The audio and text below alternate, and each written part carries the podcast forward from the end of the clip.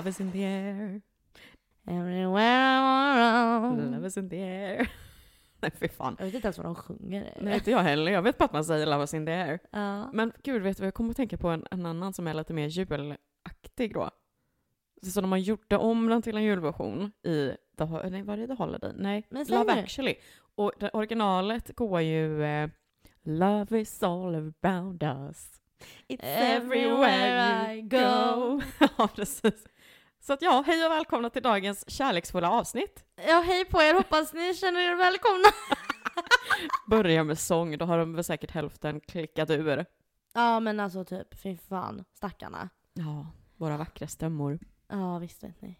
Men eh, Ja, vi ska ju prata kärlek och romantik i dagens avsnitt. Det är Ja. tanken i alla fall. Ja, så får vi väl se om det är så kärleksfullt. Ja, vi får la se vad det landar i här. Ja. Men Hur har jag- din... Uh, gud, vi är verkligen Vi är så taggade idag. Ja. Herregud, nu får vi, får vi tagga ner, får vi lugna oss lite. ja, men är det inte också för att vi har inte spelat in tänkte jag säga på ett tag, men det har vi ju visst. Ja, men det, jag vet inte vad det är, men... Eh, nej, får jag fråga dig nu då? Hur har din vecka varit? Har du någon spaning från veckan som har gått? Ja. För att kasta oss rätt in i dagens liksom avsnitt så. Ja, jag har väl en liten typ av spaning som inte är kanske... Mm, det här handlar väl mer om en personlig grej som jag tycker är bara okej, här, alltså fan vad häftigt. För att jag har sett lite så här på, jag tror jag fick upp det på TikTok första gången, och en eh, alltså jättefin video. Jag älskar ju videor som är alltså natur och djur som är verkligen cinematiska, alltså verkligen så här grymt vackra. Och så var det så jävla bra låt i bakgrunden och så när jag tittar vidare och helt plötsligt så börjar ju en viss man prata.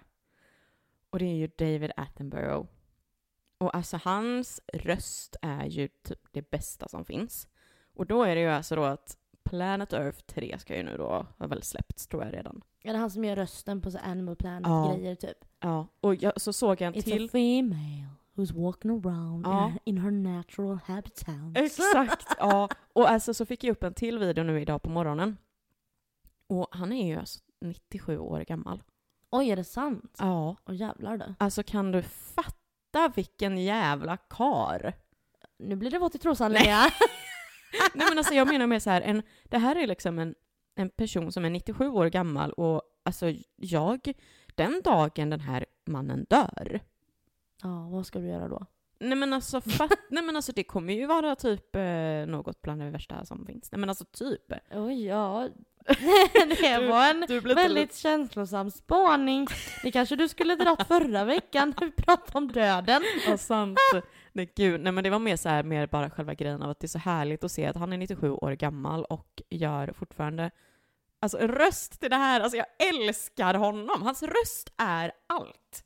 Då, på tal om röst då, för min spaning har också med sång och röst Okej. Ja, för när jag åkte i bilen hit idag, det är en väldigt annorlunda spaning kontra din här nu då, men jag satt i bilen hit, lyssnade på Star FM i vanlig ordning, och då, tänk, då, då slog det mig att, ja, de som är liksom 13 och 14 nu och bara älskar såhär brp, brp, mannen jag skjuter gangsta, du jag klipper dig, du vet. Alltså de kommer ju, kommer de ha en egen radiokanal? Typ Gangster Rap FM. Sant. Det var en liten spaning jag fick. Jag bara sitter jag och lyssnar på rockklassiker och Star FM. Ja. Nej, det hoppas jag inte. Undrar det kommer, kommer det finnas Gangster Rap FN 103,2 eh, om eh, 30 år? Ja, men typ. Eller alltså, jag men eventuellt. Fast jag vet inte om radio kommer finnas då. Alltså helt ärligt. Nej, vem fan vet? Jo, är- men det måste det ju göra. De, måste ju kunna sända ut nu när det ska bli krig och sådana grejer. Det är ju viktigt. Ja, i och för sig. Och då kanske det blir att radion blir lite mer, eh, typ att eh, till exempel Spotify har eh, radiokanalerna i Spotify typ eller Möjligt. någonting. Men, eh, eh, ja, Eh, sexigt. Men eh, vi kan väl ta och gå med då till, eh, inte bara veckans spaning, utan eh, hur har din vecka varit Louise? min vecka har varit bra. Jag har, eller vi har ju, vi hade ju tjejkväll nu för en vecka sedan typ. mitt i veckan. Ja, mitt i veckan.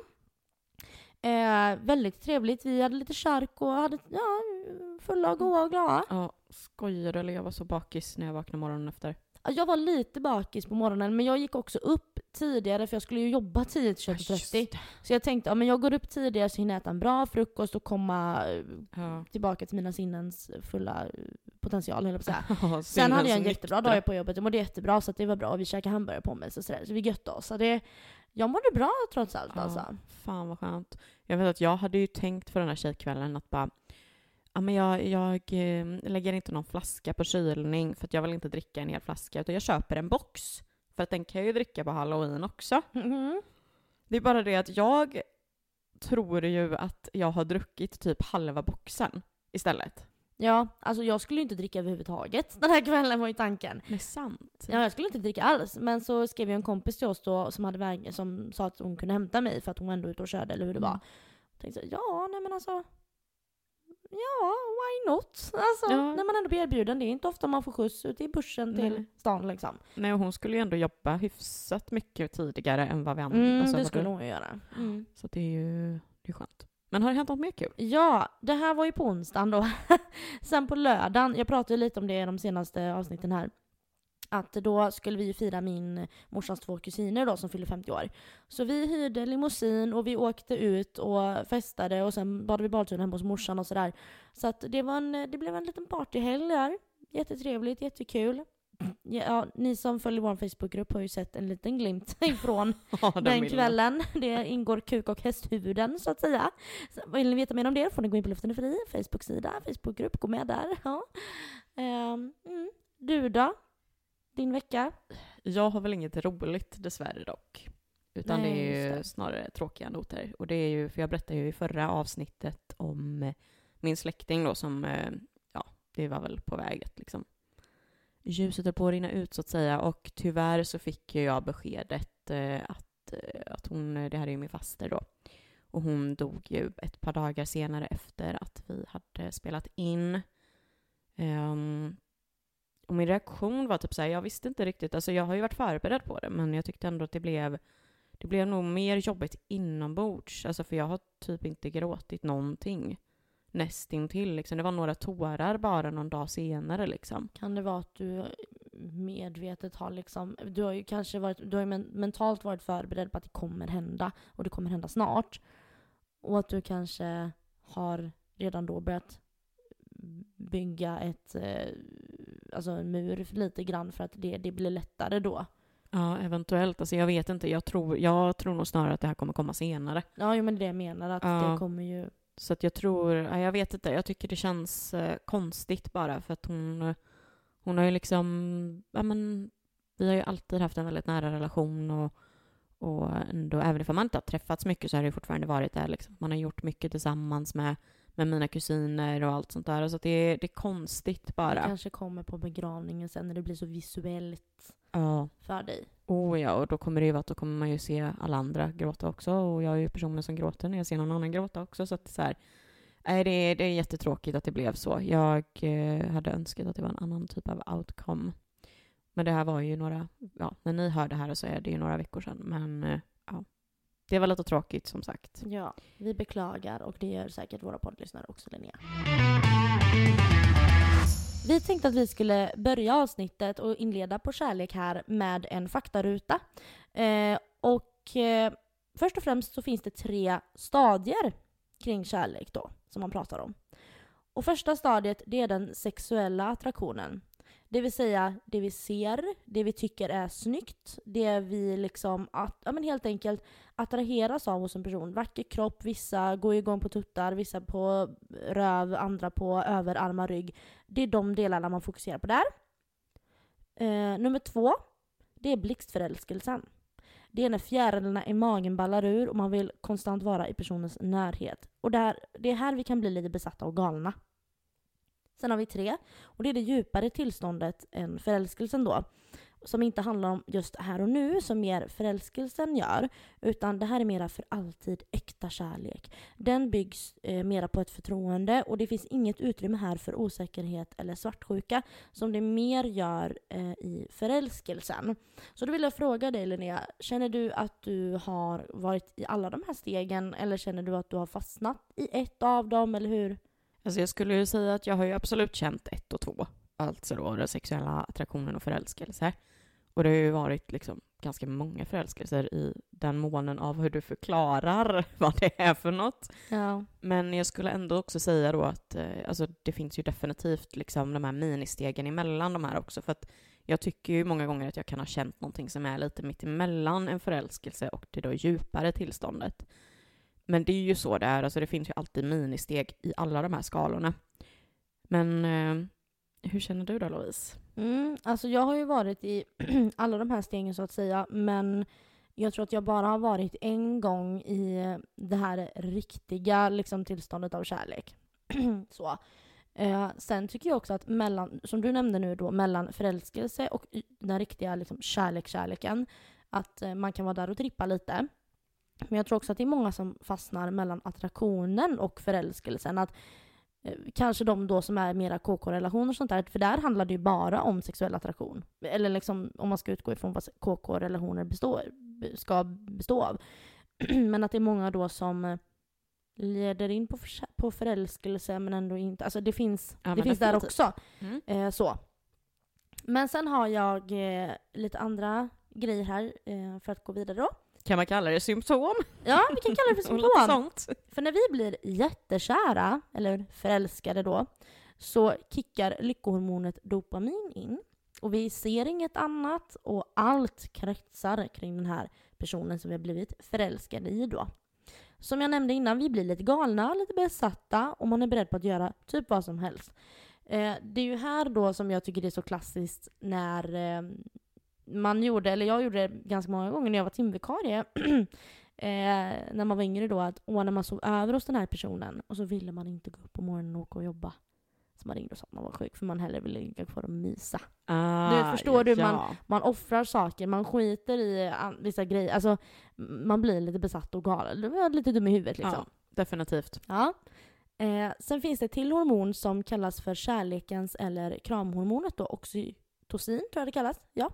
Detta produceras i våran hjärna, ja, våran hjärna, när vi kramar eller myser till det med någon.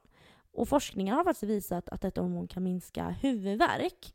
Och jag vet att eh, eh, jag vet att det är en kompis till mig, hon brukar säga så här att det finns ingenting som sex inte botar. För att när, om man har ont i huvudet, man nej men jag orkar inte ligga oftast då när man ändå ligger, jaha nu, nu är det borta. Att det är många gånger så, brukar hon säga i alla fall. Mm, det har vi pratat om i, var det onani-avsnittet, typ att eh, oftast eh, kan det vara ganska bra att onanera, alltså att man Ja. bestämmer sig bara, nej men nu ska jag onanera för nu var Mm. det ett tag sen. Och då är det ju liksom, man mår oftast bättre efteråt och sover bättre och allt liksom. Precis. Sen det här med att man säger att åh, jag har ett brustet hjärta. Det är faktiskt inte bara ett uttryck. För att forskning har visat att fysisk, smär- alltså fysisk smärta i hjärtat är på riktigt. Och detta uppstår i vårt hjärta när man går igenom heartbreak, stor sorg, skilsmässa eller olyckligt kär med mera. Och det kallas då för broken heart syndrome. Ganska rimligt. Sen det här med att man också uttrycker att man kan få fjär, att man känner fjärilar i magen. Det är inte heller bara ett uttryck. Utan är en känsla som uppstår i vår mage på grund av adrenalin. Och enligt forskning så blir män kära snabbare än kvinnor. Och säger även “jag älskar dig” först enligt statistik. Va? Mm. Skojar du? Mm, och jag har en liten rolig kort... Mm. Mm, mm, ja, jag har en liten rolig storytime kring det där sen. Men först vill jag också berätta om eh, att en kokaintripp påverkar hjärnan på samma sätt som kärlek och utlöser en liknande känsla av eufori enligt forskning. Men det är inte jättekonstigt tänkte jag säga. Det känns ju som att det måste finnas en anledning till varför folk också tycker om det. Ja, men precis. Sex, drugs and rock and roll. Men det här med eh, att män säger “jag älskar dig” först. Jag har en liten kort storytime om detta. För Shoot. att det var ju då när jag, eh, ja, när den här förälskelsen började trippa lite mot mera kärlek eh, med en kille där då, ja, mitt ex obviously.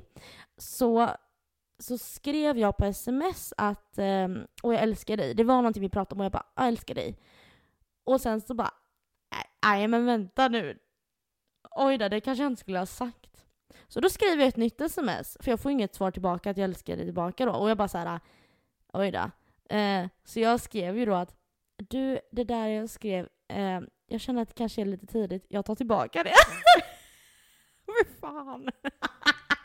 Så jag, ja, jag tog tillbaka det. Vad svarade han då?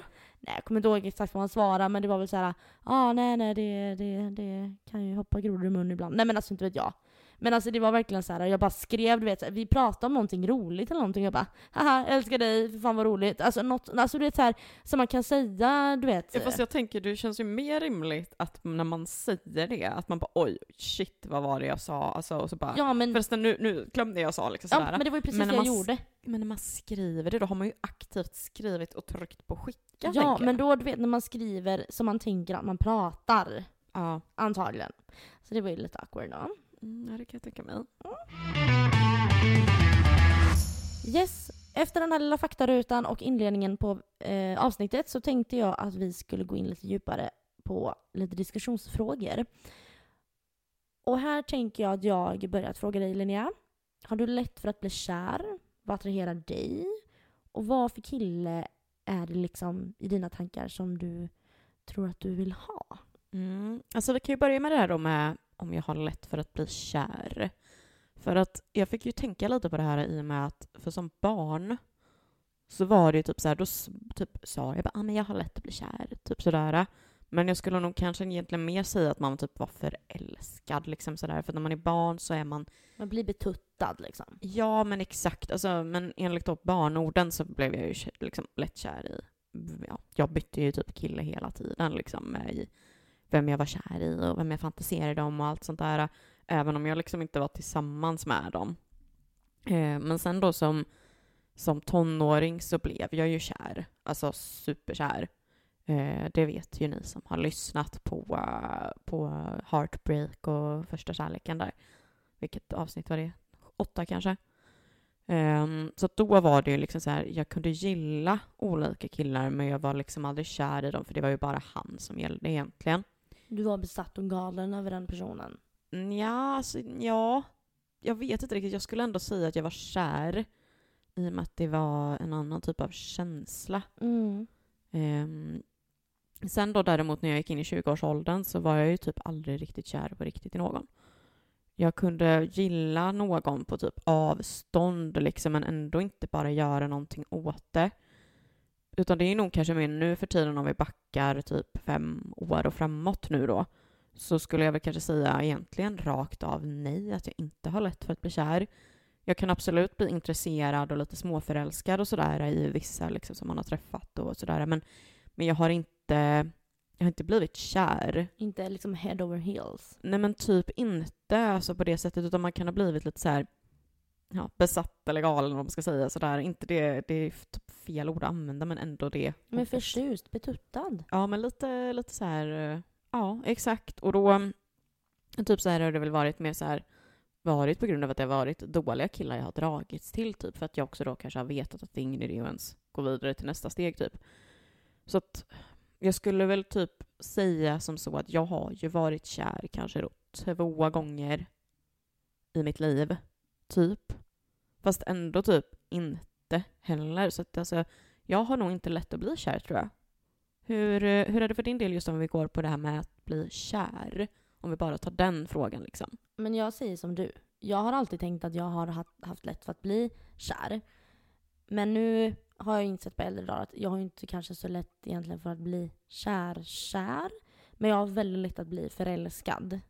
Jag har väldigt lätt att bli mm, men kanske kär i bilden av någon utan att egentligen eh, riktigt känna personen. Men Till den 100%. tycker jag är ganska bra sagt. Ja, men på något vis liksom så.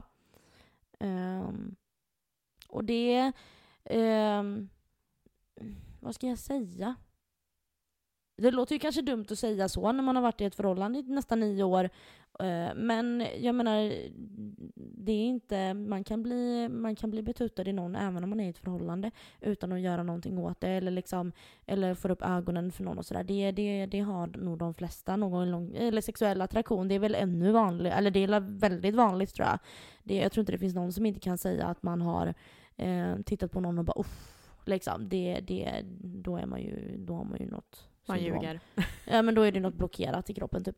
Nej men, eh, ja. Förälskad absolut. Det... Ja, Men det känns som att det kanske är det vanligaste. Mm, jag tror det också. Alltså att det blir liksom, för att kär känns så... Alltså, det är djupare, det är mera... Där tänker jag att man går in på det här, åh jag kan tänka mig att gifta mig och, och skapa ett familjeliv med dig och liksom där då, då känner jag mig att det, då, är, då är så många mer delar som ska, fa, ska, ska, ska, som, som ska stämma än i förälskelsen. ja. Och det var lite det jag tog upp, tror jag, i ett annat poddavsnitt här för inte så länge sedan, att, eh, eh, att liksom det känns, att jag kan tycka att det känns lite jobbigt att man ska bli kär igen. Och hur, hur kommer det att kännas i vuxen ålder? För förälskad vet jag ju lite, det vet jag hur det känns. Men att bli kär i vuxen ålder, det har jag ju inte blivit. Det var jag när jag var 17 år. Och då blev jag ju liksom, återigen, det var den här sexuella attraktionen, det var ju det som var liksom, då, då såg man ju inte de andra delarna som att, eh, men vad har han för jobb, vad har han för bakgrund, Ehm, är det här någonting att satsa på rent, är det en vettig person? Mm. Så såg man ju inte det då, Nej men exakt. när man var 16-17 år. Då var det ju bara liksom, "Åh, gud han är så snygg, jag är så Mm. kär. Ja men det definitivt, det blir en helt annan grej för att, nej men att det är verkligen en helt annan sak för man tänker på ett helt annat sätt. Det var ju lite, vi pratade faktiskt om det för jag lyssnade på vårt kärlek och heartbreak eh. Och där pratade vi lite om det, det här med känslan, hur det är att vara kär som barn, tonåring och vuxen. Och där kunde vi båda enas om att vuxen är på ett helt annat sätt för där tänker man inte bara Alltså går man inte bara på känslorna utan man går även på logiskt, alltså logiskt Ja. tänkande för att du kan känna som vuxen att nej okej, jag vet att den här personen är si och så och si och så och det är inte bra för mig när jag skiter i det. Medan som tonåring hade du bara, äsch det gör inget. Exakt. Så att det är ju verkligen eh, på det sättet. Mm.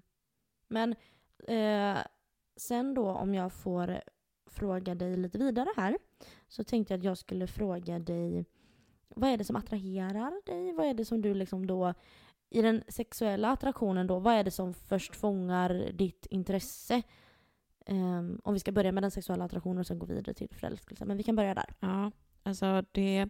Jag kan absolut tycka att någon ser bra ut och liksom sådär. Alltså jag älskar ju en snygg röv på en karl liksom. Det är jättefint och Mm, det är ett attribut som är liksom Ja, men det kan jag tycka är riktigt nice. Eh, men sen så föredrar jag ju fortfarande liksom lite så här mer, alltså axlarna och ryggen gör ganska mycket tycker jag. Det är liksom en, en sån sak. Men jag, så jag kan ändå någonstans tycka så här att det där är mer liksom så här bara ett faktum. Att skulle jag se en sån person den har så skulle jag kunna bara, mm, snyggt. Men det är ändå inte det att jag alltså attraheras så att jag vill liksom inleda någon typ av sexuell attraktion på grund av det. För att när jag har tänkt efter liksom lite mer så, då tycker jag typ mer att jag mer går på liksom hur personen beter sig och för sig. För att jag tycker verkligen att, mm, alltså, för att någon ska bli alltså, attraherande så behöver personen kunna prata, kunna föra sig bland folk, kunna liksom ja, men, vara öppen och vara självgående tycker jag är superviktigt. Och kunna liksom skratta och le och ha lite glimten i ögat och så liksom, ja men flörtig liksom och sådär. Och då tycker jag att det väger över så jävla mycket på utseendet. 110 fucking procent håller jag med dig i det här Mm. Linnea. Och det är ju, alltså det är ju verkligen så. Jag tror att vi säkert har pratat om det här, även kanske inte i podden, men Nej, men själva. tjejkvällar och sånt. Ja, För att jag håller med dig, jag kan inte nog eh, hålla med dig höll på att säga. För att alltså, karisma och charm och allt det här man kan bjuda på sig, det spelar så mycket mera roll än ett utseende. Mm. Det, det gör det verkligen. För jag attraheras ju mycket mer av hur man beter sig och för sig också som du säger. Men om de här fysiska attributen då som jag ändå har förstått att jag själv liksom dras lite mera till. Det är ju då om personen enligt mig har snygga händer. Och det är svårt. Asså? Ja, och det är svårt att beskriva vad en snygg hand är. Men det ser man. När det Men bara, det ser ja. man bara. Men det är ja. samma som det här med mina tänder, tänker jag. Åh herregud, jag bara skrattat åt detta. Ja, jo men det är att, ja, händer, tänder, där har ni det. Ja. Nej men och även, jag har fått en grej nu för överarmar och bröst. Ja, det är nice. Och jag tror att det handlar om att eh, en stor och stark rejäl karl. Ja. Jag tror det handlar om det, att liksom den här personen kan omfamna mig, den här personen kan liksom huh, det är liksom, det är lite kraft här va. Nu går vi Eh, emot feminismen lite, men man vill ju känna sig beskyddad. Ja men eller liksom också så här, ja han, eh, sätter jag mig i knät på han så går han inte av. Nej men exakt. Eller liksom så, jag vet Ja. inte. Så. Men, Men men jag håller med dig. på något vis liksom Mm. att, ja. Men Eh, har du något här- speciellt attribut som du verkligen vet att du, liksom bortser från händerna och det nu då, Mm. som du verkligen kan, för jag kan typ känna så här, hade jag fått välja, då hade jag ju velat att personen har blå ögon. Jag med. Alltså du känner Mörkbrunt likadant där. hår, ljusblå ögon och ett busigt leende. Där har du det. Ja det är fint. Nej men jag har ju förstått att jag dras mer åt ehm, ehm, mörkhåriga killar Mm. med ljusa ögon. Det, det har liksom...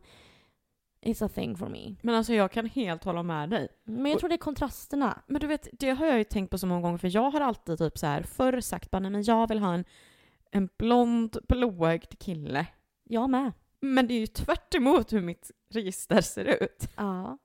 Samma här. Men jag tror, kan det ha varit så när man var lite yngre då? För nu, då, då kanske man, det var lite mera, jag vet inte varför jag får det här med så här boyband. Liksom så här, lite så här Ja. Pojk, gulligare mer liksom så här. Medan nu är man mer att man, you want a, mm, flirty man. Och då är det liksom, jag vet inte vad det är. Men det, jag tror det är de här djupet i ögonen. För när du har blåa, ljusa ögon tycker jag då, det blir mer ett djup, det blir ett sug i blicken på något Mm. vis. Och har du det där mörka håret till, då blir det en sån kontrast. Mm, det är sant. Kan Gud, det vara tänker- det? När jag tänker efter vet jag typ inte om, jag, om det är typ någon som är mörkögdad tänkte jag säga. Mm. Nej, jag, jag har varit med en person som hade mörka ögon. Jag kommer typ inte ens ihåg. Det känns som att majoriteten Alltså han hade ju alla attribut som jag inte tycker om. Han hade mörka ögon, flint och ett jätteskägg. Så att det var allt. Jag tänkte jag får köra allting som går emot vad jag egentligen... Ja men bara testa, det kanske är liksom Ja. exakt det man behöver. ja, precis. Men det är ju, alltså man är ju väldigt, eh, alltså går man ut en kväll på typ krogen, alltså jag, jag kan typ tycka verkligen så här att det behövs vara en helhet för att jag ens ska vilja approacha personen typ. Ja, men jag kan... Eh, ja, men jag, jag har nog väldigt lätt att eh, veta om det här är en person som jag klick, klickar med eller inte. Jag har nog väldigt känsliga känselspröt. Så Jag, jag, jag, får- jag, jag får in vibbarna väldigt snabbt, har jag förstått själv då. Eh, och, mm, men jag kan ha överseende med vissa grejer om personen bara är det där äh, karisman, skärmen, alltså det gör så mycket. Jag menar det finns ju de som är eh, så här, äh, rata någon och bara, vi, vi leker med tanken lika väl eh, som att vi har komplex och sånt. Men jag menar det kan ju vara en snubbe som, inte vet jag, kanske har komplex för att han har lite ölmag eller whatever, inte vet jag. Men jag vet, jag, jag kan räkna lätt på, på en hand fem personer som jag tycker är vrå, alltså som jag lätt skulle vilja liksom inleda någonting med för att de har en sån magisk personlighet och aura runt sig liksom. Oh ja, alltså jag kan hålla med dig. Jag kan ju typ tycka mer att det är alltså nästan lite mysigt. Ja, gud ja. För att det är, det är liksom lite mer att ta på typ. Ja, men också det här att eh, jag vet inte, men jag var med en kille som för länge, länge, länge sedan som var eh, smalare men hade ändå mag, magrutor och han tränade mycket. Men det var inte så mycket fett på kroppen utan det var mest liksom, det var mycket muskler. Men han var nog inte stor utan han var ändå ganska liten i kroppen. Alltså jag vet inte hur jag ska förklara. Men där, det var ju liksom när man skulle ligga och mysa. Alltså det var ju, alltså. Men det, jag tror att det här är, för jag har pratat med. Jag har pratat med om det här med eh, andra tjejkompisar också. Och det är flera som kan instämma på det. Att det handlar lite om att man vill vara mindre. För en att som tjej, ja. alltså jag vet ju att killar har komplex också, men som tjej har man oftast väldigt mycket alltså, kroppskomplex storleksmässigt. Alltså Ja. fett på kroppen har man ju liksom, alltså speciellt vi 90-talister har ju växt upp med att man ska vara liksom teeny tiny, du ska inte ha en endaste liksom fettåder eller, liksom, eller vad man ska säga. Inte en Och- fettcell i din kropp. Nej men exakt, och då blir det ju då att man automatiskt på grund av de här sakerna vill ha någon som är större än en själv för att man inte ska känna sig plufsig typ. Ja, hundra procent. Så att jag tror att det är lite så här en sån sak som gör att man även då när man blir äldre liksom känner mer och mer det här att men alltså eftersom att jag själv är som jag är så tar jag någon som den är, typ så. Mm. Ja, men absolut. Och jag tror att varken du eller jag är dömande personer på det sättet. Det tror jag inte. Eller jag vet med mig att jag är, in, jag är inte det. Nej, men inte och jag känner- heller. Det är inte du heller. Så att just de här sexuella attraktionen, där är det ju mer, alltså jag kan, kan inte bry mig mindre om du har eh, liksom muskler från helvetet eller om du har ölmage eller whatever. Exakt. Eller om så, det, it doesn't matter. Men någonting som jag tyvärr inte attraheras av och känner inte är riktigt min vibe. Mikropenis. Ja, det är mikropenisar. Nej, men det är Var ju... det det du skulle säga? Nej, det var det inte. Nej, lite... Ja, jag lägger till den som en tredje del då. Nej, men så här. Flint i kombination med skägg. Det är så inte min grej tyvärr. Alltså det är inte min grej. Jag tycker, alltså det, nej. Får jag ge en inflik på den? Mm. Jag föredrar nog flint med skägg än flint utan skägg. Nej, där kan jag känna att det beror på. Jag menar, herregud, jag hade ju en period när jag var så jävla dödkär i Magnus Bettner, vet du. Och det var innan han skaffade skägg, vill tilläggas. Det var länge sedan, det var många år sedan. Och jag tyckte han var jättesnygg. Men jag, jag vet inte, det, det är någonting med att så här, kunna ta i håret och ligga och Mm. mysa, du vet. Ligga och så här. Mm, alltså du vet, jag vet inte vad det är. Jag förstår vad du menar. Jag älskar och... Nu har jag aldrig varit med någon som är, jo det har jag ju, han hade ju jättemycket skägg, ja just det, förlåt det har jag visst.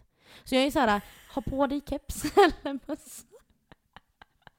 Bara oopsie. Nej, oj då. Nej men jag vet inte. Men alltså det är inte så att jag bara uh! Det är inte så, jo har du skägg så är det tyvärr lite åt det hållet. Jag tycker... Men uh. har inte det att göra med renligheten då? Att du har Nej, läst jag, så nej mycket om det det? är bara att jag tycker att det, det blir, nej. Det blir Okej. bara fel. Ja men det du hade i alla fall, ja, whatever, nu går vi vidare. Du hade något mer Men, attribut. nej men du då? Har du någonting som är så här big no-no? Eller som du känner att nej det där, Ja du, jag har ett väldigt big no-no. skiter i naglarna. Det är dock också ganska äckligt. Men jag, eller ja, i och för sig, jag har väl kanske några saker som är big no-no så sett, men Drop it. Drop it like it's hot. någonting jag absolut faktiskt inte är okej med är någon som är kortare än mig. I och med att jag Ah. är 1,55 Ja det är Katt. svårt. Det är ganska svårt. De är inte många. Nej, och det, men det är också så här, jag, där kommer vi återigen till det här med kroppskomplex. Ja. För då kommer jag ju känna mig större och det vill jag ju absolut inte göra för att det är en sån där sak som man bara nej, nej, nej. Sen så har jag ju som vi vet svårt för väldigt fula tänder. Det är, inte Ja. en, det är ju inte en dealbreaker, alltså för det är, man, det är en sån sak som är faktiskt väldigt svårt att eh, påverka själv. För att det handlar ju mycket om, eh, liksom, du får det du får liksom. Du får ge en rak höger eh, i käften så kanske det rättas till när ni bråkar. Nej men det är mer så här mer att, så attraktionsmässigt att jag tycker inte att det är nice om personen har illgula tänder Nej, och så är all var och varannan tand sned. Så det är typ så här, man brukar ju säga typ att Men det där är ju ett britter- extremt läge också. Ja, alltså, men så, alltså- fattar. sen så är jag inte jättemycket så här rakt av nej eller ja eller någonting på det sättet. Alltså, det är, alltså oavsett om det är sexuell attraktion eller kärlek eller whatever så handlar det så jävla mycket om att det behöver vara humor och det behöver vara liksom karisma och självsäkerhet och personen ska klara Ja, sig liksom bland folk. Det, det, det, men det kanske är väl en sån sak då istället, att något som är ett no-no för mig är istället om du är extremt blyg och inte kan föra dig bland folk. Det är nog mer det som är ett no-no, för det tycker jag är 100%. så oattraktivt.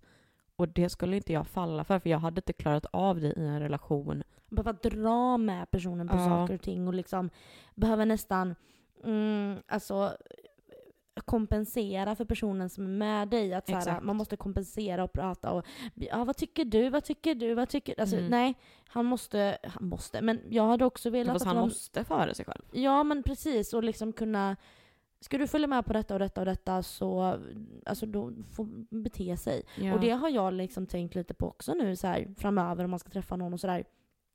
Att för mig är det viktigt att eh, för jag umgås så mycket med mina vänner upp och det är viktigt för mig att ha nära kontakt med mina vänner och umgås mycket och sådär.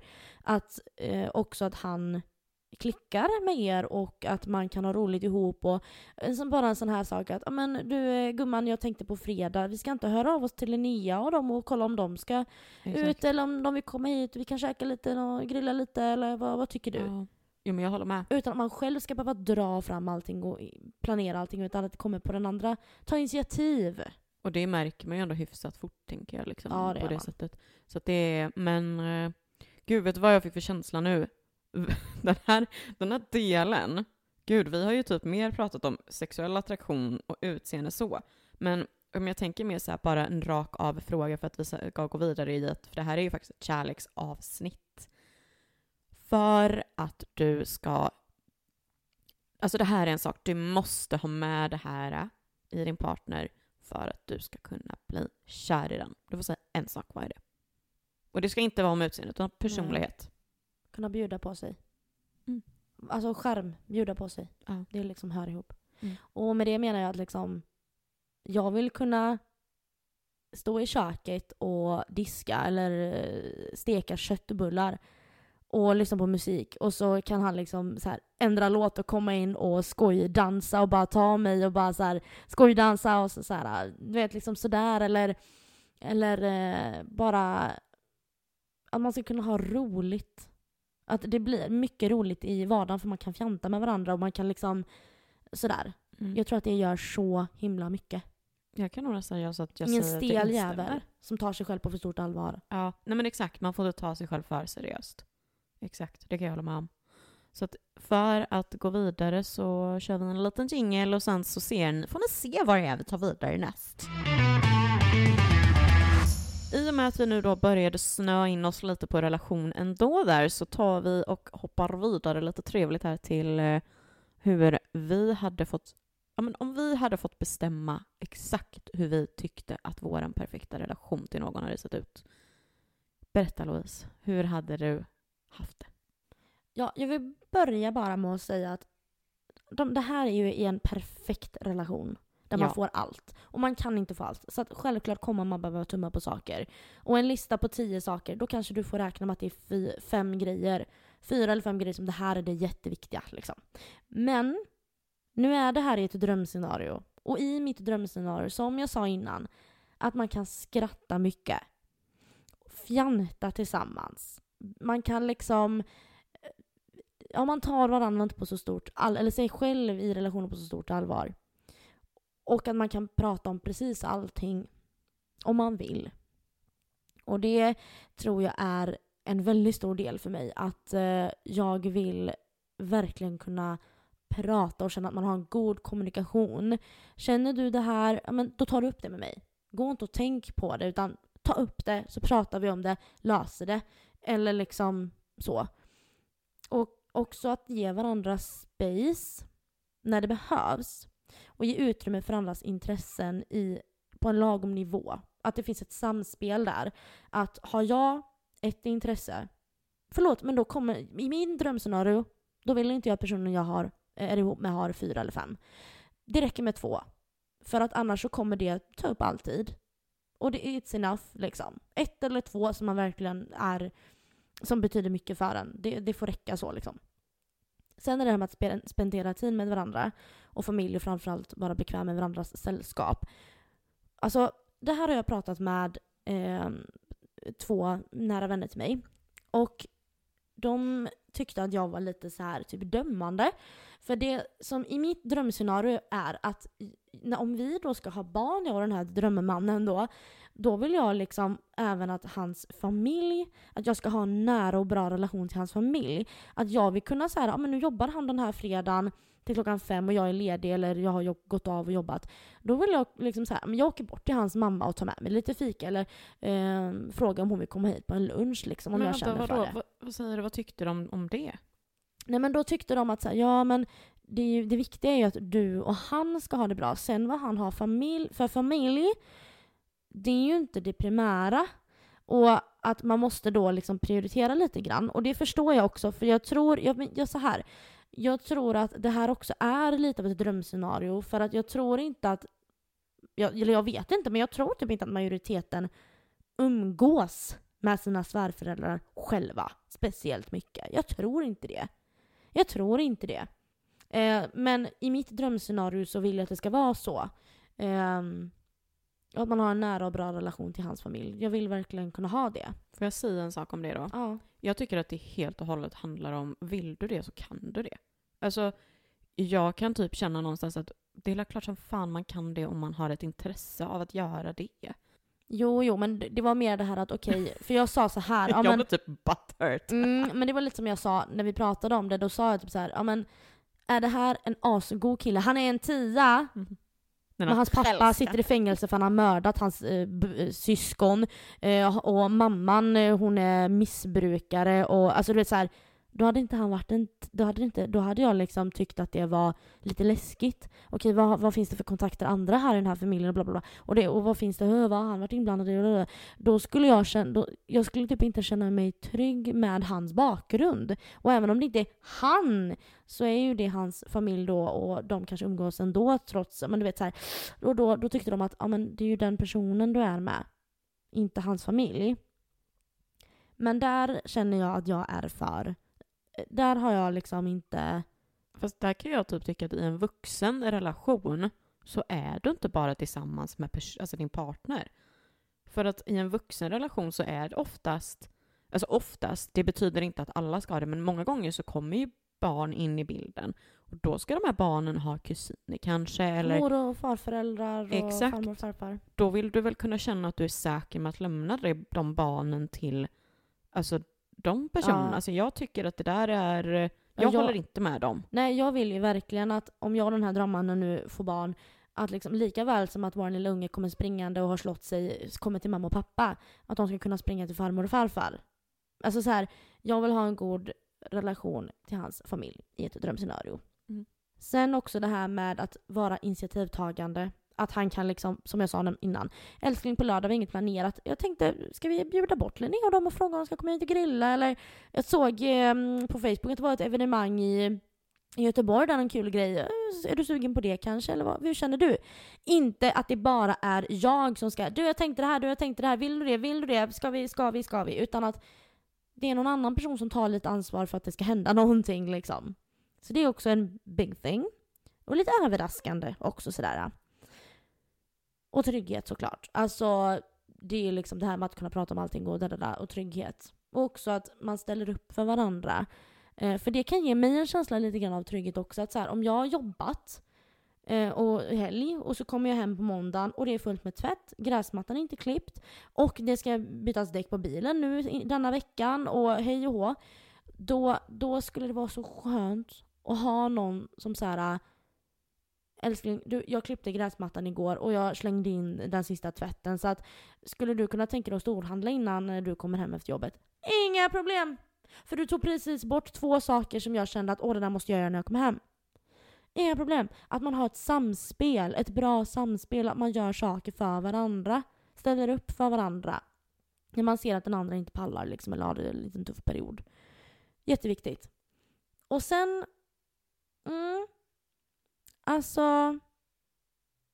Det här är också en grej som jag har tänkt på. Jag vet inte om du har tänkt på det här. Men man ska inte ge för att få. Börja inte ge för att du inte får. Det vill säga, du gör någonting för att, den, för att få den responsen du vill ha. Istället för att göra det enbart för att jag tycker om dig så mycket så jag bara vill göra det här för dig. Till exempel sex, för att göra det väldigt tydligt. Om du är en person som behöver mycket närhet och har det som ditt största kärleksspråk men inte får den närheten tillbaka som du känner att du liksom behöver, eller vad man ska säga. Då ger man snubben det han vill ha. För man får närhet via det, till exempel sex. Ja, han vill ligga. Ja, men jag ligger, då får jag ju lite närhet för han kommer inte att krama på bussen på mig. Fattar du vad jag vill komma? Ja. Ge inte för att få. Eh, det är ingen bra grej. Och det är nog lite ett problem jag kan ha haft. Att jag har liksom kanske inte sex alla gånger, herregud, det, det ska jag inte säga, men att men om jag gör det här och det här, om jag ställer upp att han får åka och göra det här som han vill göra nu, eller vad det nu kan vara. Om jag ger och ger och ger, då hoppas jag att jag ska få någonting tillbaka, det jag vill ha. Ja, och så, ska händer inte det. Mm. Då blir man besviken och så blir det bråk, för att han fattar ju inte att jag tänker så. Nej, det är klart. Så att det blir ju inte bra. Och sista punkten på den här listan då, som jag... Mm, I ett drömscenario. Ja, i ett drömscenario när vi pratar om det här med hobbys och sånt. Jag kommer inte stötta en framtida kille drömmar om det är på bekostnad av mig själv igen. Efter det här med mitt ex. Jag kommer inte göra det. Sorry, jag tänker inte ge mer för att få. Jag tänker inte göra det. Eh, ingen jävla spontan äventyrare som gillar att resa och sådär. Nej, tack. Jag vill ha en trygg person som vill vara med mig, prioritera familjeliv och eh, får gärna ha något jävla intresse om du älskar att mecka med bilar. Men visst, vi prioriterar att ha ett garage när vi köper hus. Sure, inga bekymmer. Eller åh, du älskar att göra vad det nu kan vara. Träskor. Ja men visst, vi köper en snickerbåt så du kan slippa så kan du stå där och trä... Sure! Men inte massa spontana som på gud jag gillar att resa, så äventyrlig, lalala. Fuck you. Charterresa en gång om året varannat år. Sure, blir jättebra, känns lyxigt nog för mig. Ja, alltså grejen är ju den att du har ju fortfarande det här att du kan ju ta det bra från en relation och det dåliga till, från en relation och bygga Ja, ditt perfekta drömscenario. precis. Så så är det ju. Men hur ser nu ditt perfekta drömförhållande ut med Mr Dreamy? Mr Dream and I. Ja, alltså jag tycker ju att... Eh, gud, alltså jag typ tappar mitt huvud som vanligt. Nej, men att jag tycker ju att det är superviktigt att man har en rolig och händelsefull eh, relation med varandra. Och då syftar inte jag på händelsefull som i liksom dramatisk och att det är en massa drama. Utan mer att man hittar på saker tillsammans. Att man, precis som du pratade om, liksom träffar varandras vänner och gör saker, alltså grillkvällar eller Alltså bara som en sån sak, bara, ska vi gå ut och käka middag ikväll eller ska vi, ska vi planera att vi har lite um, alltså myskväll och köpa lite extra gott hem eller whatever, liksom att man, att man tar initiativ till att göra något specifikt. Det behöver inte vara stora saker, men det kan vara små saker också. Förlåt, får jag bara avbryta dig lite snabbt där, för när du sa det, då kom jag att tänka på att jag hade en sån här tanke om att, tänk bara så här, att en gång i månaden så bestämmer vi att vi åker in till stan och äter frukost ute på morgonen. Alltså man äter Mm. typ en brunch. En gång i månaden Ja, har man på rutin liksom. Exakt. Och det är ju en sån sak som är supermysig, supertrevlig. Och är det då att man absolut kanske inte har tid för det, men se till att ni har de här goda liksom, sakerna hemma, eller vad man ska säga. Och det är väl typ lite det jag tänker liksom att att också så här, eh, det behöver hända någonting. För att jag tror att skulle jag bara vara i en relation där liksom allting bara är platt, jag hade blivit uttråkad och då hade jag skapat drama tror jag. För jag hade blivit, eh, alltså jag hade blivit så osäker på relationen för att det känns som att okej, men då kanske den här personen gör någonting när den inte är med mig. Alltså typ på det sättet istället. Um, och sen skulle jag väl också säga då, på tal om det här med att resa då, så hade jag ju tyckt att det var liksom viktigt att man reser ihop och gör saker, men att man också reser med familj, reser med vänner, alltså, och även att man ska kunna göra det separat. Alltså om jag vill åka på en tjejresa till London så är inte det något problem. Och han kommer inte hålla på och liksom... Han ska, han ska kunna bara ah, hoppas ni har det så roligt och hör av dig när du är framme typ och sådär. Alltså mer att det, att det är chill. Och jag vill också känna då den här tryggheten av att när jag är borta så ska jag känna den här tryggheten av att han är hemma, han gör det han mår bra av. Men att jag kan lita på att det inte händer någonting dumt liksom. Um, och jag hade väl typ också då i det här drömscenariot sett då att ja men då passar han på att träffa sina kompisar kanske om han har separata kompisar som man inte känner tillsammans. Alltså grabbkväll eller liksom dra på någon eh, fotbollsmatch eller handbollsmatch, alltså whatever, någon liksom sån här sak. Sånt som han inte kanske har tid att göra mycket av när man är tillsammans liksom. Och det är väl där jag också typ tycker att det är superviktigt att man kan stötta varandras drömmar på Alltså på det sättet av att det matchar varandra då. Precis, för det är ju ändå det som man säger att det får ju inte vara att det är på någons bekostnad. Men att man fortfarande gör det på den nivån av att okej, men vill du, vill du eh, vill du sluta på ditt jobb och du vill starta eget och du tror på det här, ja men då stöttar jag dig i det liksom. Och att man verkligen eh, bryr sig om varandra där på det sättet. För att jag tycker själv att det är Alltså jag kan väl typ känna själv att jag hade behövt någon som stöttade mig i mina drömmar då och, och liksom såhär bara, men kom igen, du klarar det, liksom, det, det är inga konstigheter, du gör, gör det här, det här, det blir jätte... Alltså att man på något sätt engagerar sig lite och försöker hjälpa personen till den här drömmen, vad det nu kan vara. Det kan ju vara ett träningsmål Jag tänkte eller... precis säga det. Det är en jävla skillnad på hur mycket man ska ge av sig själv i den bemärkelsen att hur mycket får jag ta eh, för att den här personen ska få må bra och göra det den vill i sina drömmar då. Eh, kontra, ja, ah, kan du stötta mig genom att eh, göra sallad till varje måltid nu när jag börjar träna? Det är ju en ganska stor skillnad på att Ja. stötta någon i att, men, ja nu tar vi som exempel som är mitt ex, jag ska resa bort i två månader säger Mm. vi. Ja men då får du sköta hemmet i två månader kontra, ja kan du göra en sallad till varje måltid. Ja. Där blir, det måste ju som du säger, det måste ju vara lite jämlika i Mm. hur man gör och hur mycket man är villig att faktiskt ge. För att själv inte typ ta skada av det eller Ja. liksom känna att man blir överdrivet stressad, tar på sig för mycket. Liksom. Nej men exakt, för det är ju det som också är sådana saker att jag tycker det är så himla viktigt att man, att man gör saker för varandra på en viss mån av, alltså på ett mån, eller vad säger man? Gud jag tappar som sagt hela tiden mina ord, men att man gör saker för varandra för att man vill, precis som du sa. Att okej, men nu jobbar den här personen ett jättelångt arbetspass, eh, kommer inte hinna göra någonting, kommer vara supertrött när den kommer hem och jag har en ledig dag, men självklart kan väl jag göra någon extra syssla bara då. Men man, jag känner fortfarande att det ska fortfarande vara en självklarhet att båda gör på samma sätt.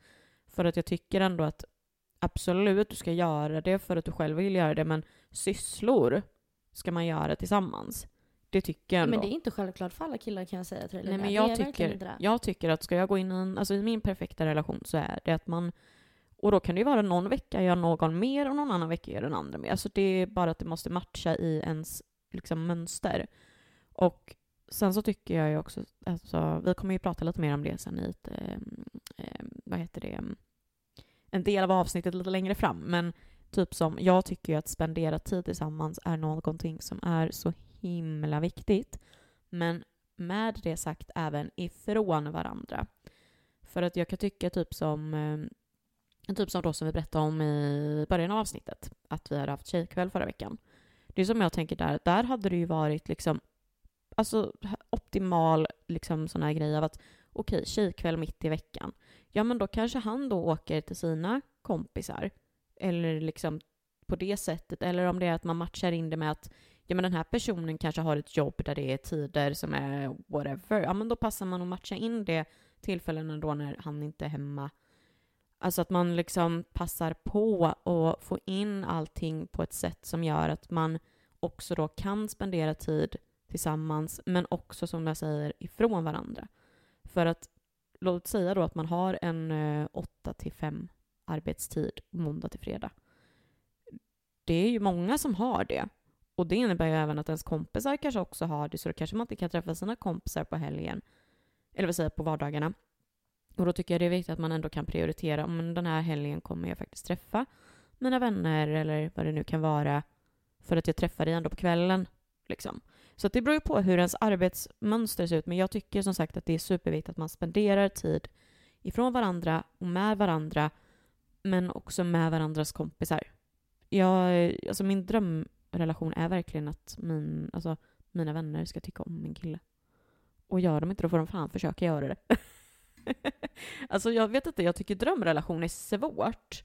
Just av anledningen att Alltså man vill ju att allt ska vara bra, alltså det är ganska Men tror du, tror du inte att det kan bero på att du har inget att jämföra med mer alltså, du har inga egna erfarenheter Nej. att jämföra med. Du har dina kompisars erfarenheter men inte Exakt. dina egna upplevda.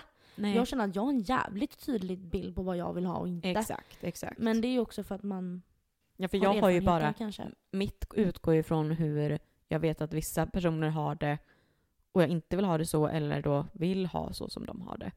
Så det är ju liksom, men det var en sån sak jag verkligen kände förra onsdagen. Att gud, det här hade varit så jävla gött. Alltså det här var, det var så passande mitt i veckan om partner hade kommit hem sen, alltså någon annan. Alltså det var så här, gud vad optimalt att kunna spendera tid tillsammans men ifrån varandra också, typ på det sättet, typ att man hade gjort så. Ja, och det här du nämnde med att man jobbar olika arbetstider. För det, det är ju också att om vi säger att snubben jobbar 8 till 5 måndag till fredag och du har obekväm arbetstid, det vill säga kvällar, he- helger, nätter och sånt. Då blir det med en gång viktigt att prioritera för att nu jobbar jag den här helgen älskling. Kan, om du nu liksom ska hänga med dina kompisar, kan inte du prioritera då att ta en helg då jag ändå jobbar? Eh, för då helgen efter är jag ju ledig och då kanske vi ska passa på att åka till Ikea för vi behöver köpa en ny soffa. Eller exempelvis att man Exakt. tänker lite så att, men det handlar ju, där handlar det ju bara om kommunikation. Det handlar ju inte om att, eh, alltså det handlar ju bara om kommunikation och sunt förnuft och respekt gentemot Men den man bor med. samtidigt har jag en Eller input på den. med. Jag kan tycka ändå att det är viktigt där också då att tänka att det kan ju vara så att han, alltså hans kompisar också har obekväma tider och då Ja. tycker jag det är viktigt att man eh, på något sätt att ja men nu är det faktiskt så här att den här helgen är den enda helgen mina kompisar kan den här 100 månaden. procent. 100 procent. Men det handlar om att kommunicera Ja. det så att man förstår Exakt. varför. För att det är en jävla skillnad på att komma hem och säga Du på lördag åker jag och grabbarna till Göteborg. Mm. Jaha, men nu var jag ju ledig. Jag tänkte åka till Ikea men vi har inte hunnit prata med dig. Men aha, okej. Än att säga så här. Du älskling, nu till helgen så det har varit lite svårt att få ihop det här med killarna. Och nu var både Joakim och Tommy lediga. Så jag tänkte att har, har du någonting tänkt att vi ska göra någonting? För annars så eh, har jag pratat med grabbarna att vi ska göra det här.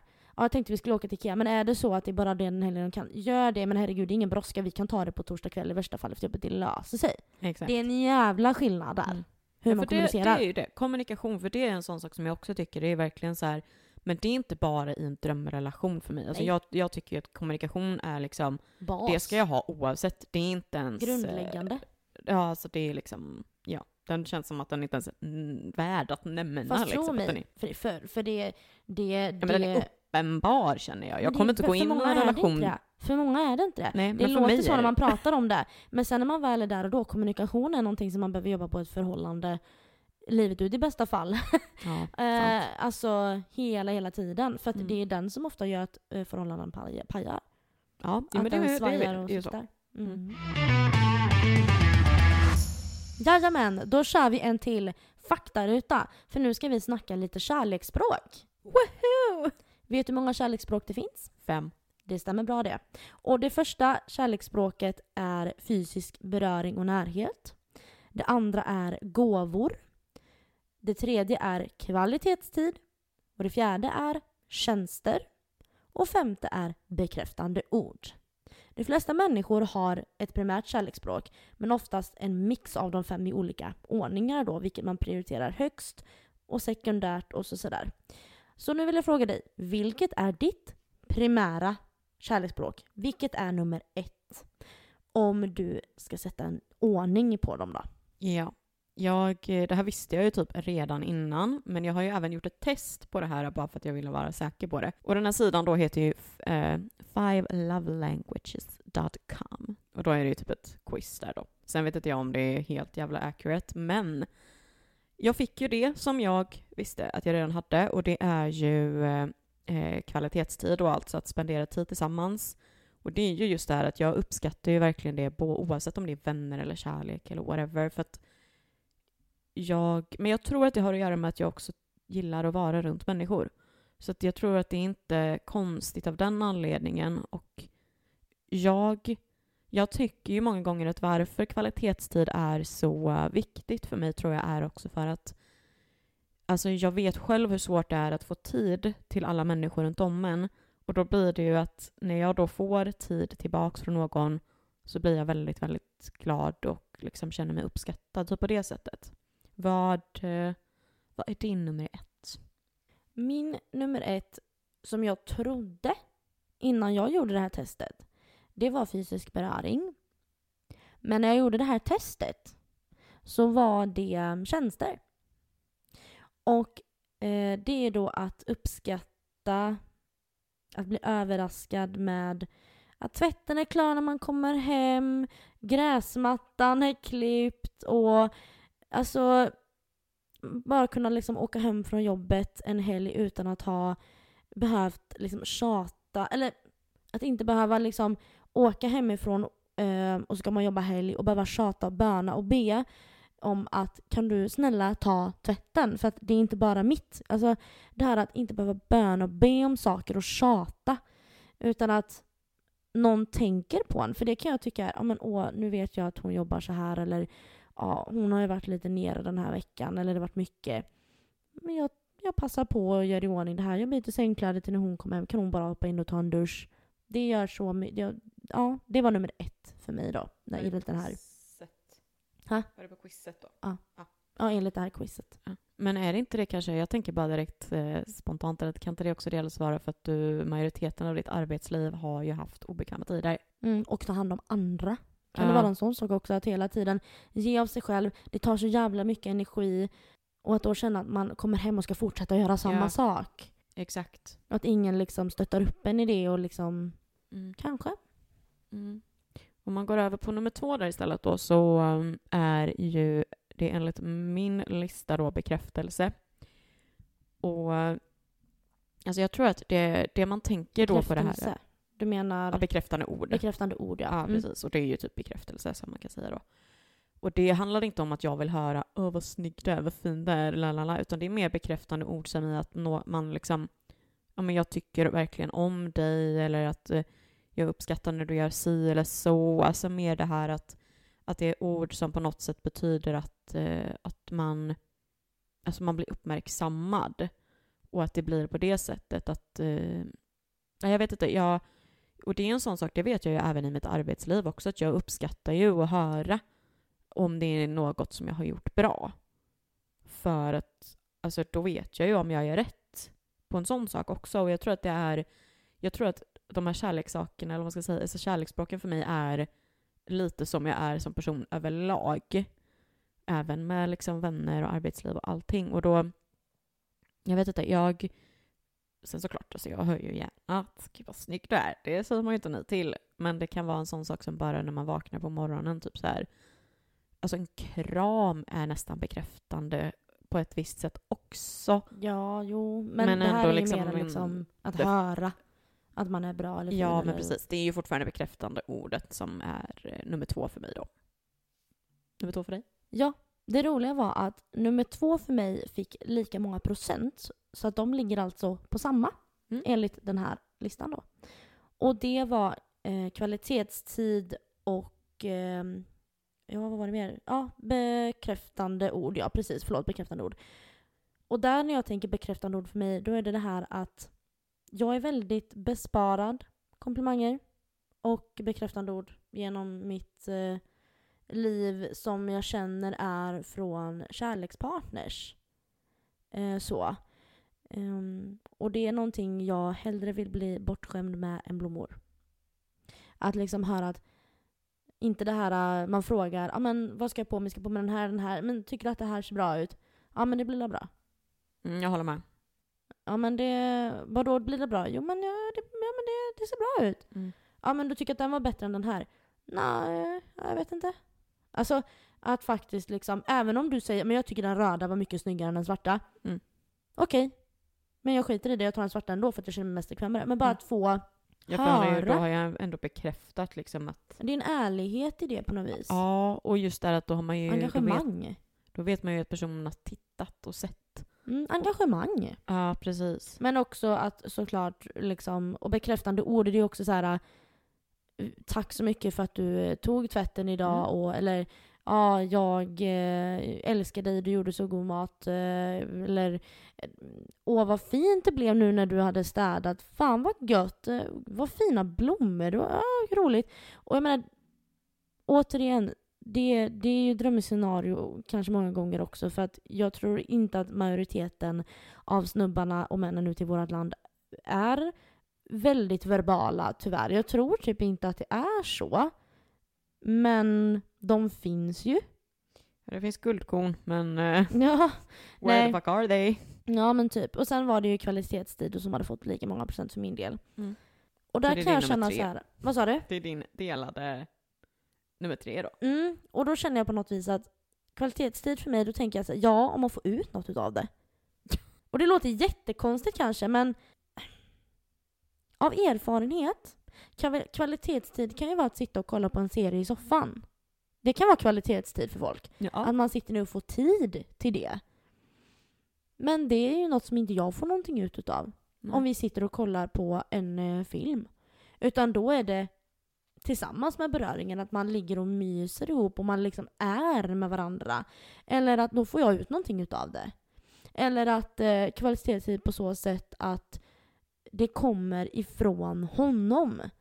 För att ses gör man ju, man bor ju kanske ihop, man ses ju hela tiden då. Eller ja, men det är ju mer menar? göra någonting. Men kvalitetstid, att det kommer på hans initiativ. Då kan jag uppskatta, kvali- uppskatta kvalitetstid. Om det kommer ifrån hans initiativ. För att jag känner att jag gör, jag tar initiativ per automatik. Jag gör det. Och inte van vid att någon annan gör det. Så att det skulle jag uppskatta så jävla mycket. Och då blir kvalitetstid värt någonting för mig. Ja. Så. Till exempel att ja, vi ska åka och handla nu, men, eller på lördag, men ska vi ta en lunch innan vi åker och handlar? Mm. Det är kvalitetstid.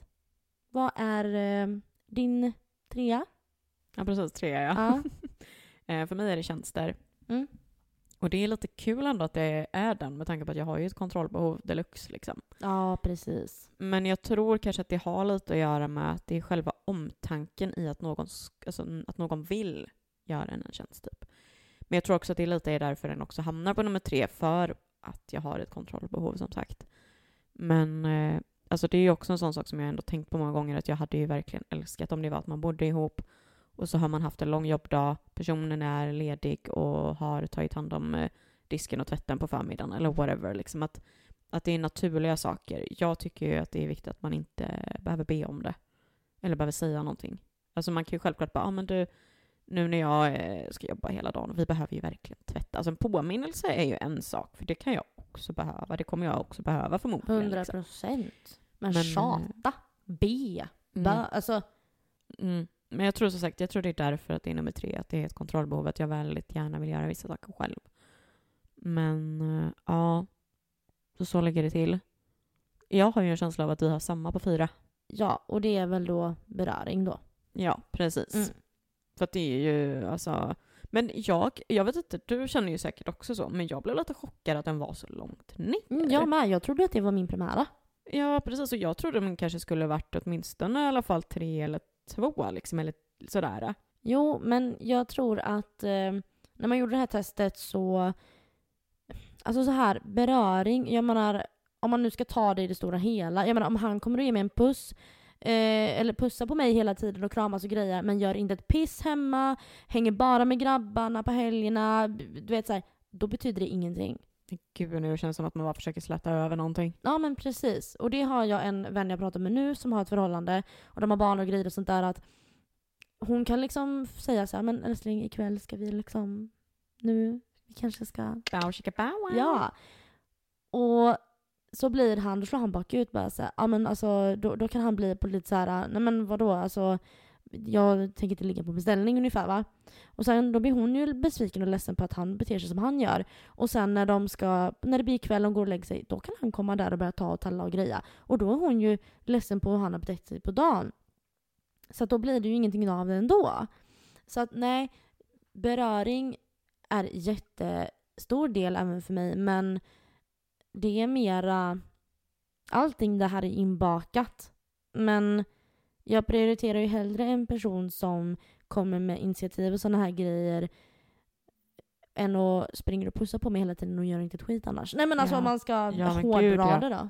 För att det är ju fortfarande det liksom själva saken av att när man spenderar tid tillsammans, ja men då kanske det är att man liksom någon gång ligger och kollar på serie och myser samtidigt medan man är ute och gör någonting. Alltså det, det är ju verkligen en sån sak. För då kommer vi också in på den femte som för båda är gåvor. Och det är lite samma sak som en beröring där. För att om du, du kan ju springa och pussa på mig och krama på mig och inte göra ett skit och, vara, och bara lata och greja. Eller springa och komma med presenter hela tiden. Och det blir ju inte heller då, det makes inte up för att du inte har varit eh, ja, varit eh, initiativtagande eller hjälpt till med saker och ting eller erbjudit dig eller ehm, ja. Ja, men jag säger det lite mer som så här, nu, varför min är längst ner, och det visste jag att den skulle vara, för att jag är inte en person som, eh, det vet vi från julavsnittet när jag sa att ja, men jag köper det jag vill ha oftast i så fall. Vill jag ha godis då går jag och köper godis. Vill jag ha choklad då köper jag det. Alltså, det är lite mer så här, eh, man kan, inte, man kan inte köpa mig med gåvor. Det är tid man köper mig med. Och jag kan bli så här också. Det sa jag också i vårt julavsnitt att köp en present till mig då. Uppskatta det, bli jätteglad. Om det är med omtanke. Ja, exakt. Men Exakt. har jag sagt att jag tycker att röda rosor är det fulaste blomman som finns Mm. och jag älskar vita dahlior, kom inte hem med röda rosor då. För då är det bortka- bortkastade pengar, för jag Ja. vill inte ha dem. Jag Exakt. tycker det är fult. Och är det låter typ- jätteotacksamt. Men vad fan, om en kille eh, hatar att gå runt i kostym, ja men då köper ju inte jag en kostym till honom i julklapp. Nej, det gör För att han inte. älskar hoodies, då köper inte jag en skjorta eller en kostym. Nej. Nej, för det är typ så här som jag tänker just när du nämner blommor. Det är ju en sån sak som jag, eh, det beror helt på vad, alltså vem det är som köper blommorna däremot. För att det är verkligen så här, eh, alltså skulle det vara att jag hade en partner och han kom hem med blommor hela tiden, då hade jag nog känt save us the money liksom. Det, Ja, det, då tycker jag då är det bättre att man köper någon god eh, alltså, mat eller... Ja, absolut. Så Alltså man kan dela det. liksom, sådär, över en middag eller... Ja. Men jag ska ändå säga det här med blommor, att ja, men alla vill väl få det någon gång? Ja, men det är en liten, en liten sån här grej som jag kan tycka är väldigt fint då. Att till exempel om jag säger så här, du älskling, nu ska jag jobba hela helgen så jag storstädar på fredag. Kan du tänka dig att handla? Ja, men inga problem, jag handlar. Bra. Jag storstädar på fredag, åker och jobbar och då jobbar jag kanske ja, men hela dagarna så jag kommer bara hem en sväng på kvällen och går direkt och lägger mig. Och så då när man kommer hem på söndag kväll eller måndag morgon eller vad det kan vara så står där en färsk bukett fina blommor. Och det är nystädat för det gjorde jag i fredags och sånt där och det är fint och rent. Där, då kommer blommorna in och blir Mm. betydelsefulla. För då har han tänkt att ja, men jag köper en fär- färska Ja. blommor.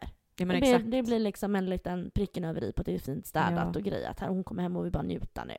Ja, Än det att komma hem en samma. onsdagkväll och bara Ja älskling, jag har varit mycket idag på jobbet. Eller du är här, lite blommor och sätter. Då blir det inget värde på samma sätt, tycker Nej. inte jag. Nej, men det är ju samma att jag tänker typ så här om det är att de skulle se någon liksom liten småsak. Så låt säga att han är iväg på resa med sina kompisar och så kommer han hem med någon söt liksom. Jo, men det beror på vad det är. För jag tänker, är det någonting som han Typ som jag hade en period där jag, det här är ju jätterandom nu, men jag hade en period när jag hamnade, eh, samlade på eh, eh, solfjädrar. Ja. Och då tänker jag ju att hade det varit att han var iväg på en resa, vet om att jag samlar på någonting och så kommer han hem med en sån sak, för då är det, då är det en gåva som är med eftertanke, precis som 100 du säger. procent håller med. Ja, men är det att han kommer hem varenda vecka med liksom en present varje dag, då börjar jag bli lite så här, alltså, What's the spendera- catch?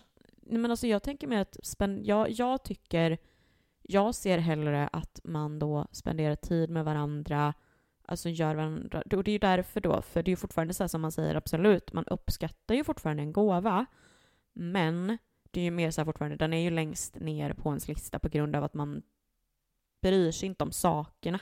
För att vi lever i ett så, jag tror att det handlar också lite om så här, man lever i ett så materialistiskt samhälle med liksom hela tiden köphetsen fram och tillbaka, så att det blir som att köphetsen istället är något man försöker make up for something Mm. else.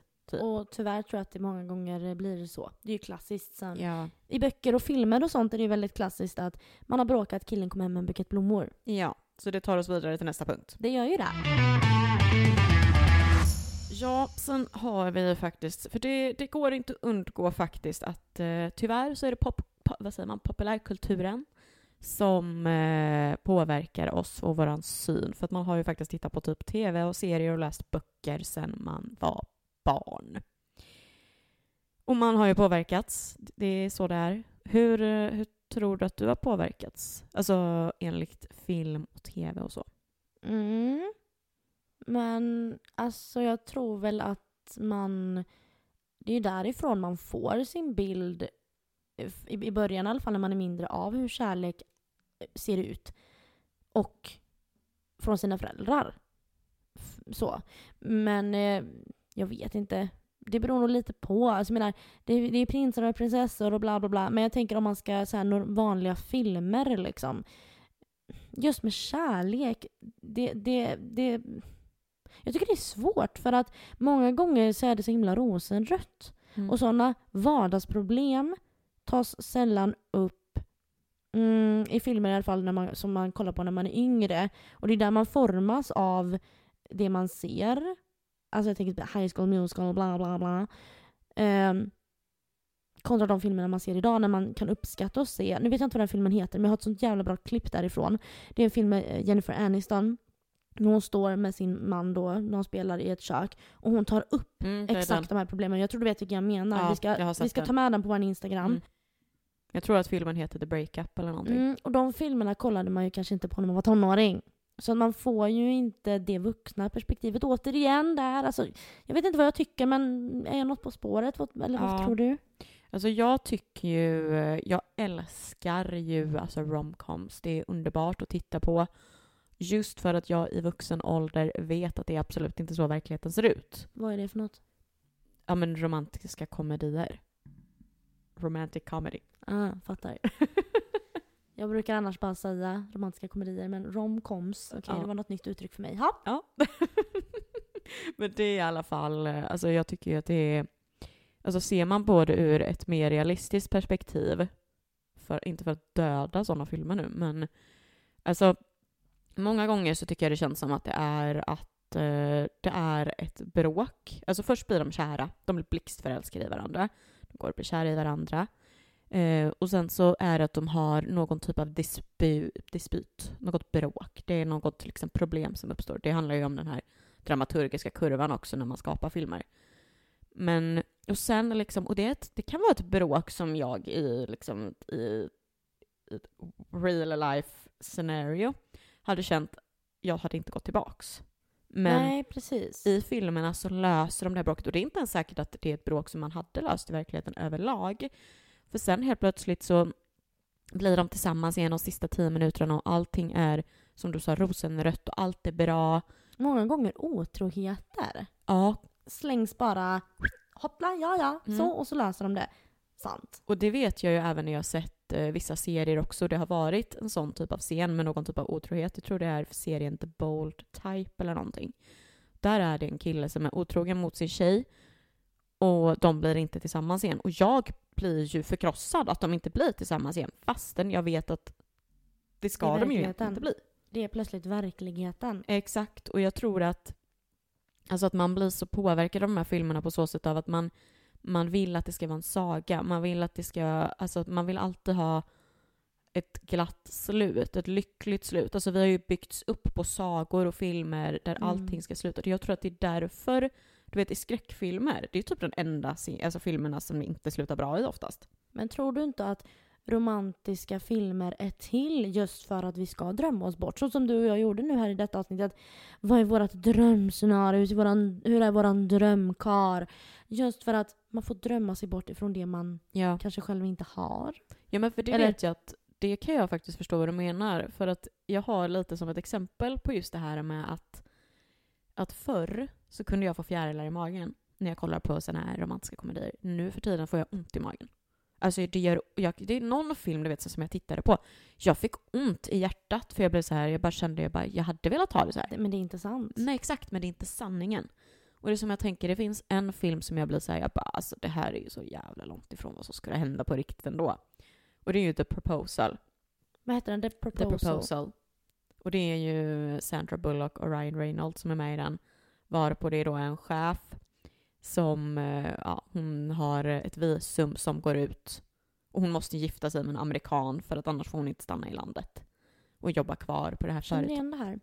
Och då är det liksom så här, då ska de då åka iväg då till hans familj över helgen och, och liksom allt sånt där. Och så ska de gifta sig och, och så blir det som att hon bara nej jag kan inte göra det. Och alltså hela den här filmen, alltså jag älskar ju dock den här filmen, det är en av mina favorit romcoms. Men den är så orealistisk på så sätt av att Det blir för mycket fiction. Det skulle inte hända Nej, liksom. det hade inte hänt. För att för jag tänker för det första, hade, den här, hade det varit på riktigt hade chefen gift sig med personen oavsett. Den hade inte avbrutit förlovningen för att den får dåligt samvete. För att har, gör den det här från första början så har den inget Bestämt sig. samvete. Mm. Men också assistenten hade aldrig gått med på det. Alltså hela allt det här, det känns så... Det är filmiskt. Ja, exakt. Så jag tror att alltså, som vuxen vet man att det inte är så. Men som barn och tonåring så fattar man inte det. Alltså killen kommer inte springa efter dig i ett ösregn, Nej. kyssa dig och liksom säga åh jag älskar dig, jag vill aldrig förlora dig. Alltså det händer inte. I, alltså så här. ehm, Det där är ju dock en drömscen man har. Mm, men det finns också, är det ju en låt med Justin Bieber som heter N1. Och det finns en textrad som låter, eh, alltså ungefär, du kan lova att eh, jag kommer alltid älska dig ungefär liksom. But you can't predict the future, cause certain things are out of our control. Och det är också så här, som i de här filmerna, liksom så här, man får ju bilden av att, eh, eller så här, åh jag ska älska dig för evigt, det här är för evigt, för evigt, för evigt. Ja. Men nu i vuxen ålder så förstår man att ingenting är man, eller så här för evigt i den utsträckningen som man får till sig när man är i filmernas värld. Ja. För att många gånger, statistiken säger, folk skiljer sig till höger och vänster och man kämpar inte på samma Nej. sätt. Många gör inte det. Och det här för evigt, det är väldigt få som faktiskt klarar av för evigt. Men vet du vad jag tänker på då, som de sa i sagorna när vi barn? And they live hap- lived happily ever after. Mm. Eller ja, på svenska då. De levde lyckliga i alla, Alla sina, sina dagar. dagar.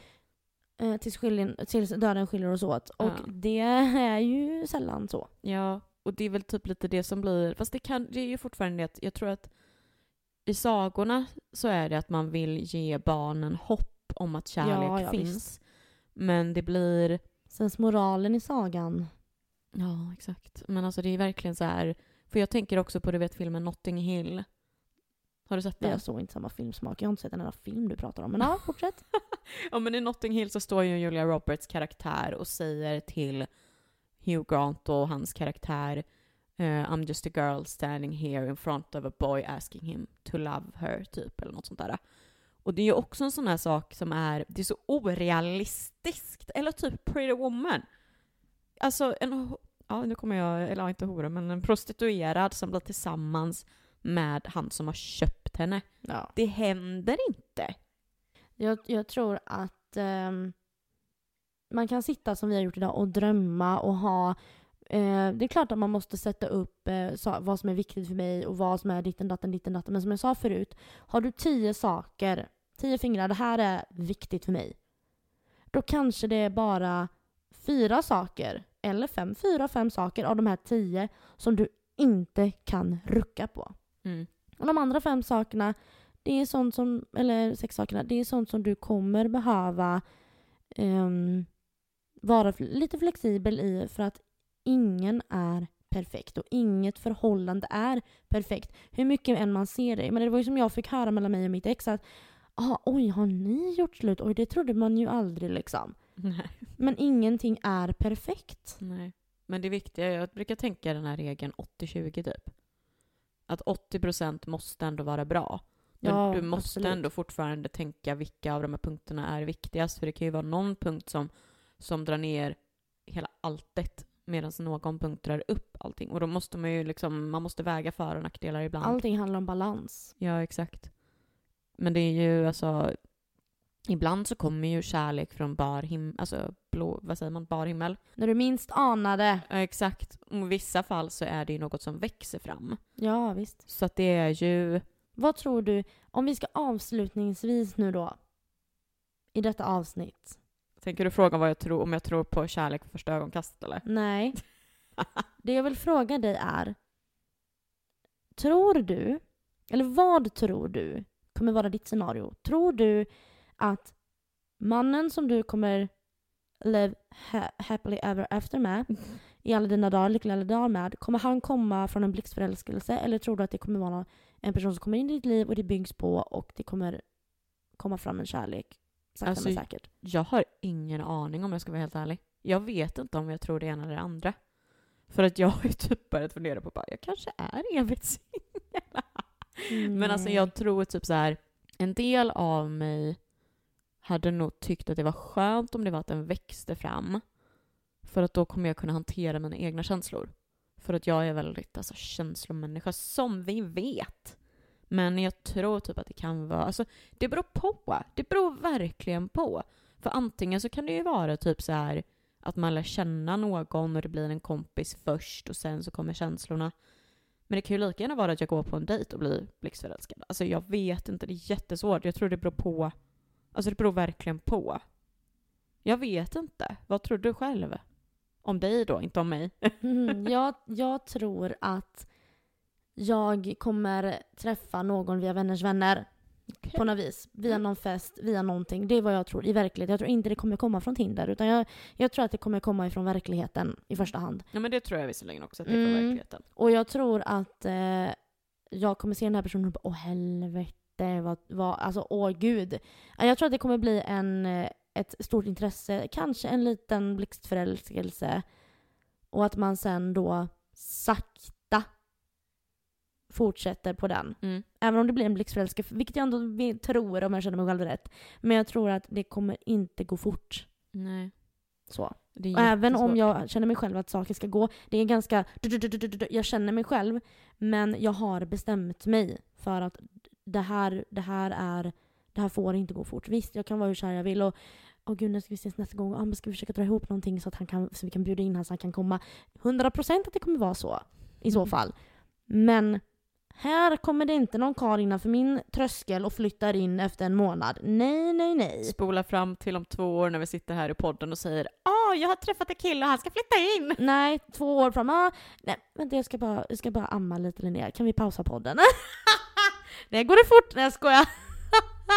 Gud, jag Nej fick, men vem fan eh, vet? Vi ska ju om, om, eh, två, eh, om två månader, en och en halv, då sitter vi här och ska spela in nyårsmål och eh, grejer.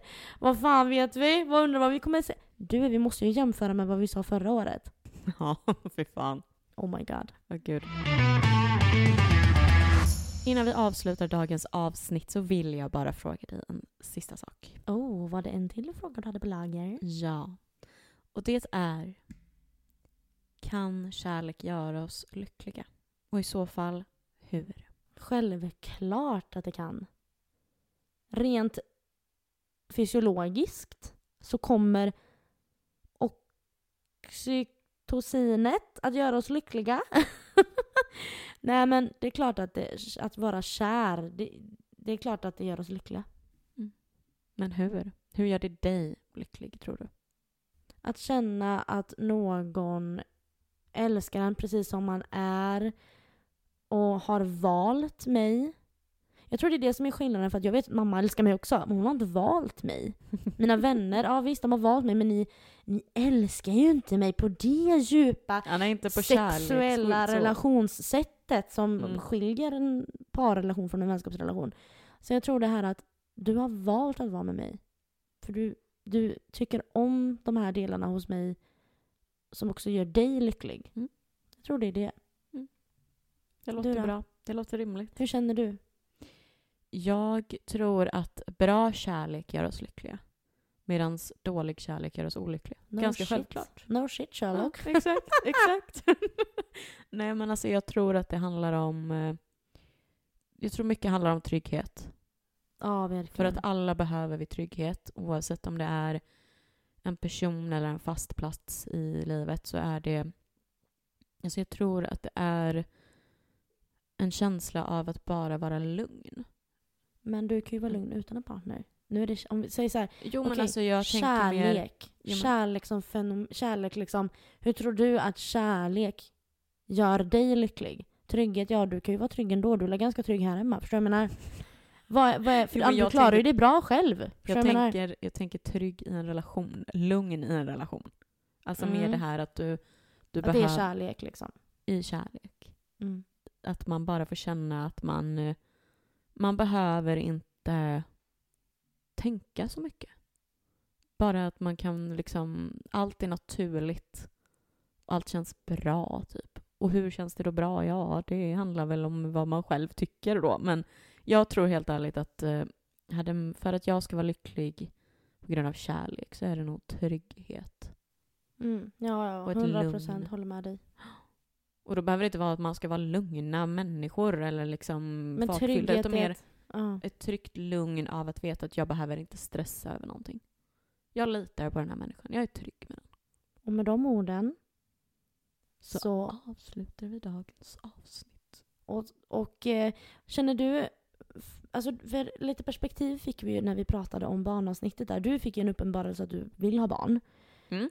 Hur känner du efter det här avsnittet nu? För att jag känner, jag känner att, eh, jag känner att jag fick verkligen ut vad det är jag alla Tinderkillar lyssnar på det här liksom. Men alltså vad fan, förstår du vad jag menar? Att så här, det här är vad jag vill. Jag känner att jag verkligen fått fram vad det är jag... Mm, Jag har kommit in på de delarna av vad jag tror faktiskt stämmer överens med mina känslor. Samtidigt som jag känner att...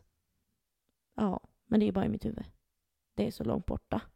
Ja men det kan jag typ hålla med om. Ja. Att det känns så långt borta. Jag vet inte, jag, jag kan nog nästan bli såhär, jag bara, vad har vi pratat om?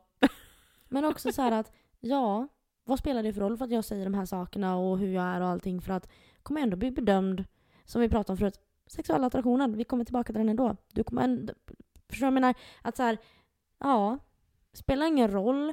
Um, jo, spelar roll gör det ju, men det är en stor del av mig som tar över i det här att han kommer inte ens ge mig en chans för att, på grund av hur jag ser ut. För det är ju den första tanken man får liksom. Mm. Det är, det är ju så det är. Men eh, när du kommer in på sexuell attraktion så är det ju så, för vi skulle ju egentligen idag ha släppt eh, vårt första sexsnack med gäst. Men vi var tvungna att slänga om lite i schemat för att det skulle passa. Ja, vi vill kasta om lite här. Ja, så att vi ska spela in det avsnittet om ett par dagar, vilket innebär att ni kommer nästa vecka få höra oss här sitta och prata om sex. Och då har vi med oss min goda vän Frida på tråden. Mm. Och då ska ni också få höra hur vår halloween har gått. Har jag rätt? Ja. Nej. Nej, du har inte rätt. Det är om två veckor. Jag signar ut nu. Jag med, för nu har vi babblat jätte, jättelänge. Så tack för idag och tack för att ni har lyssnat. Eh, Och ni som har någon ni älskar där ute, ta vara på den. pussa lite extra på dem idag. Eller häng upp tvätten innan hon eller han kommer hem. Ja, ja, ja. Hej då, tack för idag. Spread love people. Bye.